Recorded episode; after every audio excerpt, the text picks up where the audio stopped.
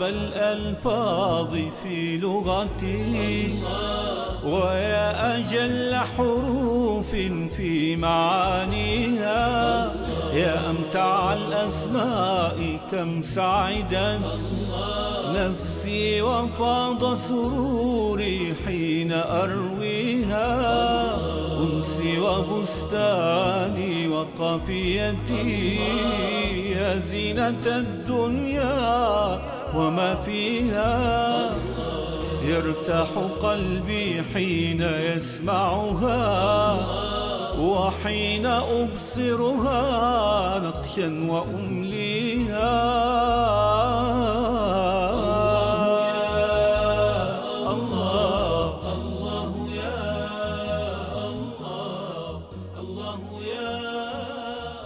بسم الله الرحمن الرحيم. ما أجمل أن يبتدئ القرآن بقول بسم الله الرحمن الرحيم. وهذه البسملة التي تتكرر في القرآن ما بدأ الله عز وجل بأي اسم إلا اسميه الرحمن الرحيم. فما أجمل القرآن وما أعظم أسماء الله عز وجل. أول ما خلق الله عز وجل كان العرش أول مخلوقاته جل وعلا. ولما خلق العرش وضع كتابا عنده على العرش. كتب فيه جل وعلا إن رحمتي سبقت غضبي. رحمة الله عز وجل سبقت غضبه فهو الرحمن. وما أجمل لفظ هذا الاسم مجرد اللفظ أنا أعبد الرحمن أنا أعبد الرحيم.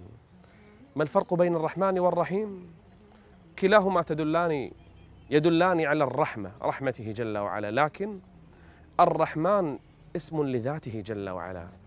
وإن لم يرحم أحدا مع أن رحمته وسعت كل شيء لكن وإن لم يرحم فهو رحمن. ولهذا لا يسمى مخلوق بأنه رحمن. أما الرحيم يدل على فعله جل وعلا. ففعله وهو رحمته بخلقه في الدنيا للمسلم والكافر والجماد والنبات والحيوان وكل شيء. هذه الرحمة وكان بالمؤمنين رحيما. يسمى رحيم. رحيم بالكافرين رحيم بالمؤمنين رحيم بالحيوانات رحيم بكل شيء جل وعلا في هذه الدنيا. أما في الآخرة فقد اختصت رحمته بأهل الإيمان. هذا هو الرحمن وهذا هو الرحيم جل وعلا. سمى سورة كاملة في القرآن باسمه الرحمن. الرحمن. علم القرآن. خلق الإنسان علمه البيان. في هذه السورة آلاء الله ونعمه الكثيرة. وفي كل بضع آيات يقول فبأي آلاء ربكما تك- تكذبان؟ فهو الرحمن جل وعلا. كل هذه النعم منه جل وعلا. رحمته وسعت كل شيء. في الدنيا حتى الكافر نعم حتى الكافر حتى الجماد حتى الحيوانات. بل خلق الله عز وجل مئة رحمة أنزل واحدة إلى الأرض وترك تسعا وتسعين من الرحمات ليوم القيامة. لأن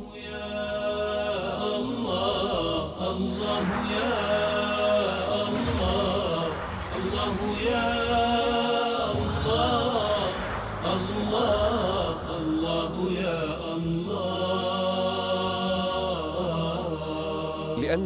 القيامة يوم عصيب يوم عظيم أهواله شديدة. الطفل الصغير يشيب والولد يفر من والديه والأم من أولادها والأخ من أخيه. وزلزلة عظيمة في ذلك الوقت وفي ذلك الزمان ناسب أن يكون اسم الله الرحمن مع ذلك اليوم لأن اليوم شديد عصيب. وخشعت الأصوات للرحمن. وخشعت الأصوات للرحمن. فلا تسمع إلا همسا. لما أجل الله عز وجل 99 بالمئة من رحمته إلى ذلك اليوم. لأن الخلائق لا يحتاجون في ذلك اليوم إلا إلى رحمة الله جل وعلا. الملك يومئذ الحق للرحمن وكان يوما على الكافرين عسيرا. نعم إنه يوم عظيم. ناسب أن يكون اسم الله الرحمن هو من يحكم بين العباد في ذلك اليوم. هو من يقدر مقادير الخلق وما الذي سيجري لهم في ذلك اليوم. هو الملك في ذلك اليوم. إنه الرحمن. له رحمتان. رحمة في الدنيا لكل الخلائق حتى للكافر. فقد وسعت رحمته كل شيء. وله رحمة خاصة في ذلك اليوم فقط لأهل الإيمان. وكان بالمؤمنين رحيما. إبراهيم الخليل لما بدأ ينصح أباه ويذكره انظر أي اسم لربه جل وعلا ذكره لأبيه. لما؟ لأنه يقربه إلى دينه يحببه إلى التوحيد إلى عبادة الله. فناسب أن يذكر له اسم الرحمن. يا أبت إني أخاف أن يمسك عذاب. أن يمسك عذاب من الرحمن. يعني يا أبتي ربي الذي أعبده رحمن. رحمن فلا تجعل الرحمن يعذبك. بهذا القدر من الرحمة ومع هذا تجعله يعذبك بعبادة غيره أنت الخاسر. مؤمن آل ياسين لما سألوه عن عبادته وعن دينه ثم قتلوه ماذا قال؟ قال إن يردني الرحمن بضر لا تغني عني شفاعتهم شيئا. أصنامكم لن تنفعني إذا أرادني الرحمن بضر. ليش ذكر الاسم؟ يعني حتى لو أصابني ما أصابني يبقى هو الرحمن. أسأل الله الرحمن الرحيم أن يشملنا جميعا. برحمته. الله يا الله الله يا الله الله يا الله الله الله يا الله يا رحمن كم يحرك في اسمك هذا كل معاني الحب والأمان والسكينة؟ أشعر أني أحتمي به كلما تعثرت أو ضعفت. آوي إليه كلما قست علي الظروف أو أوصدت في وجهي الأبواب. أستشعره كلما أذنبت وتعثرت يا رحمن يا من رحمتك وسعت جميع خلقك للمسلم وللكافر منها نصيب. إلى الرحمن يبتهل المريض. إلى الرحمن يذل العزيز. إلى الرحمن يستكين القوي. إلى الرحمن يرجو السائل. إلى الرحمن يأوي الخائف. إلى الرحمن يؤوب التائب. كم يدثرني اسمك الرحمن بالسكينة والأمان. كم يلبسني لباس العافية ولو كنت في أشد حالات المرض. كم يلهمني الرشد والحكمة ولو كنت في مفترق طرق وبين متاهات شتى. رحمن السماوات والأرض ورحمهما. إن منعت الخير فهو منك رحمة. محنك لي منح وابتلاؤك لي رفعة. وسقمي أجور وعافية. رحمتك يا الله تغنيني عما سواك. ترفعني عن الدنيا وسفاسفها. تسمو بي تحلق بي بعيدا حيث الرحمة الواسعة حيث العطاء الأبدي. حيث رحمتك الكبرى جنة الخلد والنعيم الذي لا يفنى. رحمتك يا رحمن أراها في كل شيء حولي في خلقك الجنين في رزقك إياه في نعم لا تحصى تسديها إليه. أرى رحمتك مطرا ينهمر وأرضا تخضر. أراها في أم تخاف على ولدها. أراها في حيوان يحنو على فلذة كبده. أراها في تفتح الزهور والورود. أراها في بريق الندى على ورق الشجر. أراها بحرا لا نهاية له. أراها أرضا تعمر وبشرا لا يعلم عددهم إلا أنت. أراك يا رحمن في كل نعمة حولي. في سمعي وبصري وقوتي وخطوي وحياتي ومماتي. كل ذلك رحمة منك يا رحمن. رحمة منك يا الله الله يا الله الله يا الله الله الله يا الله لله عز وجل ملائكة عظيمة. وظيفتها أنها تحمل العرش. لها ذكر خاص. ماذا تقول هذه الملائكة؟ الذين يحملون العرش ومن حوله يسبحون بحمد ربهم ويؤمنون به. ربنا وسعت كل شيء رحمة وعلما. فاغفر للذين تابوا واتبعوا سبيلك. وقهم عذاب الجحيم. ما أحلى الكلمات؟ تتوسل إلى الله ربنا وسعت كل شيء رحمة. وعلما فاغفر للذين تابوا. انظر للملائكة ماذا تقول. يا رب بما أن رحمتك وسعت كل شيء. الله رحيم. رحيم بعباده جل وعلا. انظر لعمر بن عبد العزيز ماذا كان يقول وهو يبكي؟ كان يدعو الله عز وجل وهو يبكي يقول اللهم اللهم إن لم أكن أهلا لأن أبلغ رحمتك فإن رحمتك أهل لأن تبلغني فأنا شيء ورحمتك وسعت كل شيء ورحمتي وسعت كل شيء. ما أعظم رحمة الله عز وجل؟ رحمته قرنها في القرآن بأسماء أخرى. وإن ربك لهو العزيز الرحيم. نعم هو يرحم عباده لكن بعزة.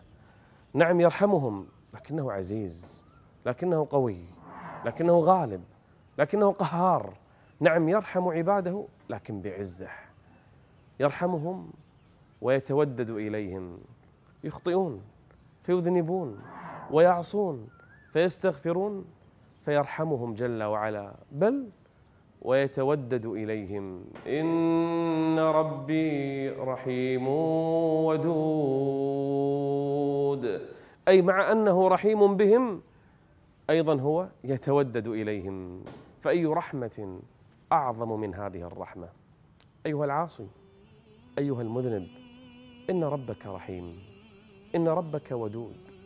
إن ربك غفور. رأى النبي صلى الله عليه وآله وسلم مع أصحابه يوما امرأة في السبي بعد الحرب بعد المعركة. تخيلوا أم بعد المعركة تبحث عن ولدها إما فقد إما قتل. حصل له ما حصل. تبحث عنه كالمجنونة. فلما وجدته والصحابة رأفوا لحالها يعني مسكينة. رأت ولدها بين الأطفال أخذته ضمته شمته حضنته وأخذت تبكي. قال عليه الصلاة والسلام أرأيتم هذه طارحة ولدها في النار؟ ممكن يوم من الأيام تقط ولدها بالنار قالوا لا يا رسول الله طبعا مستحيل. قال لله أرحم بعباده من هذه بولدها. الله أرحم بك من أمك يا عبد الله. وكان بالمؤمنين رحيما. رحمته وسعت كل شيء. ربنا الرحمن ربنا الرحيم. من يتودد إليه؟ من يتقرب إليه؟ من يتوسل به؟ يقول الحسن البصري لا أحب أن يكون أمري يوم القيامة لأمي. يعني يوم القيامة لو أمي تفصل في القضاء بيني هل أدخل في الجنة ولا أدخل في النار؟ لا أريد. فإن ربي أرحم بي من أمي وكان بالمؤمنين رحيما الله يا الله الله يا الله الله يا الله الله الله يا الله الرحيم جل في علاه ما أجمل الاسم في كل صلاة نقرأ هذا الاسم. نرجو رحمة الله عز وجل. من من الخلق لا يحب هذا الاسم؟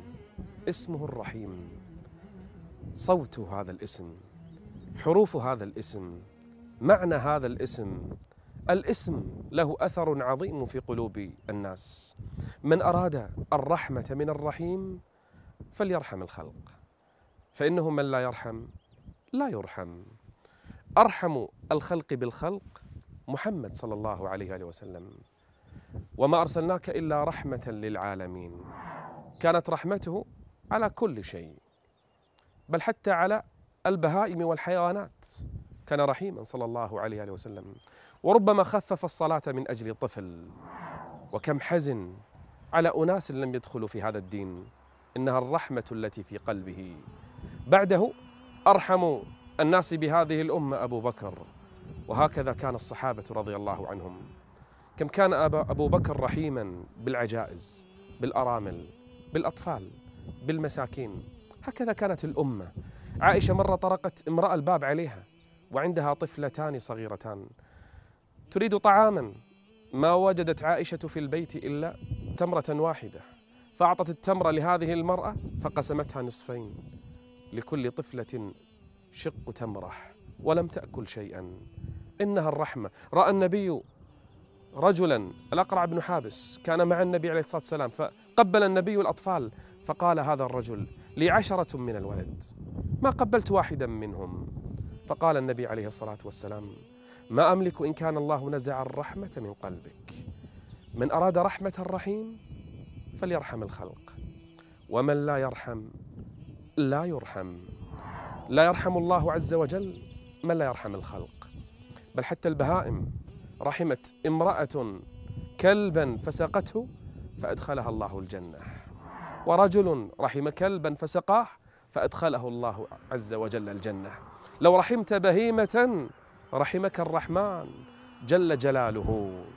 بل حتى الوالدان من أعظم الأخلاق معهما الرحمة. واخفض لهما جناح الذل. من الرحمة. رحمة الله عز وجل واسعة. قريبة لكن لمن؟ للمحسنين. رحمته واسعة وسعت كل شيء. فسأكتبها للذين يتقون ويؤتون الزكاة. تقرب إلى الله عز وجل. تلمس رحمته. مجالس الذكر فيها الرحمة. تقواه سبب للرحمة. الإحسان إلى الناس. باب من أبواب الرحمة. تقرب إلى الله. والتمس رحمته ومن أعظم الأسماء ومن أجملها التي نرددها دوما اسمه جل وعلا الرحيم. أسأله أن يرحمنا برحمته. الله يا الله الله يا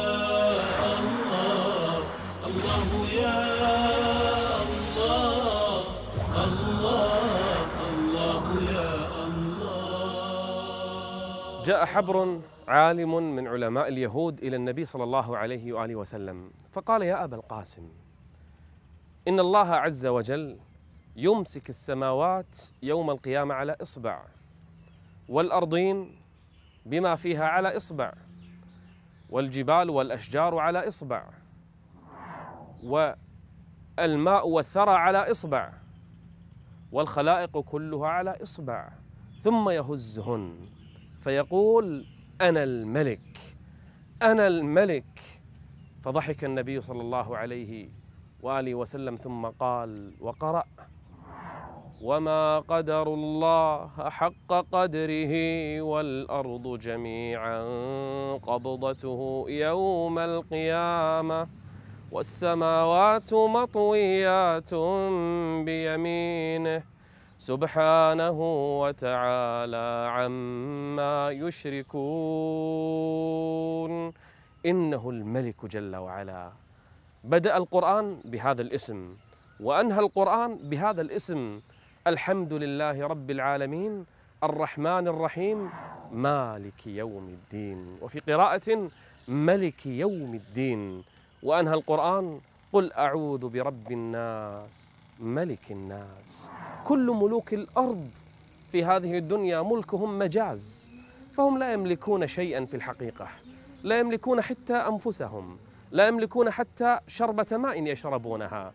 نفسهم لا يملكونه روحهم لا يملكونها قلوبهم ليست ملكا لهم. أما الله فهو الملك الملك المطلق. فافتخر يا عبد الله أنك عبد لمن؟ عبد للملك. اعتز يا عبد الله. فأنت عبد لمن؟ عبد للملك. الله جل وعلا. هارون الرشيد وقد كان خليفة في زمنه ملكا على الناس. قال لرجل من الصالحين العلماء عنده عظني. وكان عنده شربة ماء يريد أن يشربها. قال لو منعت شربة الماء منعت شرب الماء في الدنيا. بكم تفتديه؟ قال بنصف ملكي. فشرب الماء. ثم قال له الواعظ لو منعت وحبست الماء في جسدك فلم تستطع إخراجه بكم تفتديه؟ قال بنصف ملكي.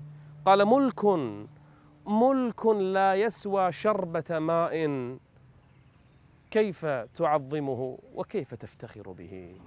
ملك الدنيا لا شيء أما ملك الله. فهو الملك العظيم. هو الملك جل وعلا. هو الذي يأمر وهو الذي ينهى جل وعلا. يوم القيامة يأتي الناس حفاة عراة غرلا يطوي السماوات جل وعلا بيمينه والأراضين بيده الأخرى. ثم يهزهن فيقول أنا الملك. أين ملوك الأرض؟ أين ملوك الأرض؟ لمن الملك اليوم؟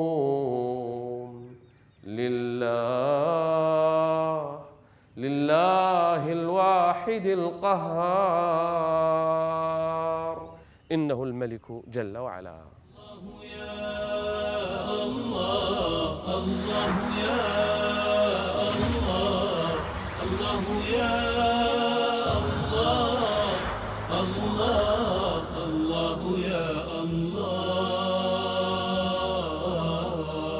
المأمون الخليفة. عند وفاته قال كلمة تناقلها الناس. عندما رأى جيشه أملاكه قصره خدمه حشمه انتهى كل شيء. قال يا من لا يزول ملكه ارحم من زال ملكه. هارون الرشيد قبل وفاته أخذ الكفن. خلاص سيكفن بعد قليل. هو يعلم أنه زائل لا محالة وهو أمير المؤمنين في ذلك الزمان. أخذ يقلب الكفن وهو يقول ما أغنى عني ماليه هلك عني سلطانيه نعم إنه الملك جل جلاله. الله الملك المليك مالك الملك. كلها أسماؤه جل جلاله.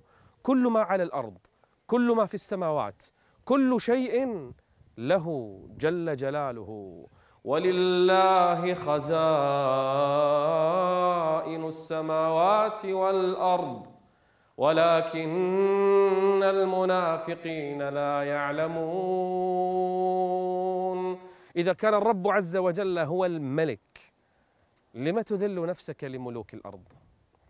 كل ملوك الأرض نعم هم ملوك لكن ملكهم مجاز ليس ملكا حقيقيا. من من عنده رصيد مليون مليونين مليار مليارين هذه كلها أملاك نعم ملك لهم في الدنيا لكنها في الحقيقة ليست ملكا لهم هي في الصورة ملك لهم لكنها في الحقيقة مال الله وملك الله الملك وآتوهم من مال الله الذي آتاكم. متى يعرف الإنسان حقيقة الملك أنه لله عز وجل وأن الله هو الملك يوم القيامة؟ عندما يحشر لربه حافيا عاريا. وين فلوسه؟ أين رصيده؟ أين عقاراته وعماراته؟ أين ملكه؟ ولقد جئتمونا فرادا كما خلقناكم كما خلقناكم أول مرة. وتركتم ما خولناكم وراء ظهوركم. كل أموالكم تركتموها. جئتمونا حتى لبس ماكو. حتى حذاء ما في. ماكو شيء. جسد. بلا شيء. ليبين الله عز وجل للبشر أنه الملك. أين ملوك الأرض؟ أين الجبارون؟ أين المتكبرون؟ إنه مالك يوم الدين. في كل صلاة نذكر أنفسنا بها. وملك يوم الدين. إنه الملك كما قال صلى الله عليه وآله وسلم. رب كل شيء ومليكه. تسأل من؟ تطلب المال ممن ترفع يديك لمن؟ تذل نفسك لمن؟ إنه الملك. تعرف ما معنى الملك؟ كل شيء ملك له. هذا الذي أمامك الآن لو يملك مليارات ترى هو في الحقيقة ما يملكها. في الصورة يملكها لكن بالحقيقة قد لا يستطيع أن يأكل منها خبزة. هذه المليارات قد لا يستطيع أن ينتفع منها بدينار. لو شاء ربك نزع الملك كله. قل اللهم قل اللهم مالك الملك. تؤتي الملك من تشاء. الملك. وتنزع الملك ممن تشاء. كم من فقير أغناه كم من غني أفقره كم من إنسان محتاج أغناه جل جلاله. لما لأنه الملك. انطرح عند بابه. اسجد بين يديه. ارفع يديك إليه. توسل إليه. اطلب منه ما تشاء من خيري الدنيا والآخرة. فهو الملك جل جلاله. روحي طموحي راحتي سكني لا أجتني الأنس إلا من مغانيها. أجمل ما نتلوه أحسن ما يروي ضمائرنا طهرا ويسقيها. يا سلوة للقلب يا أملا يرى المحب أفانينا المنى فيها. إن جاءت الدنيا بضائقة فالجأ إليها ففيها ما يجليها.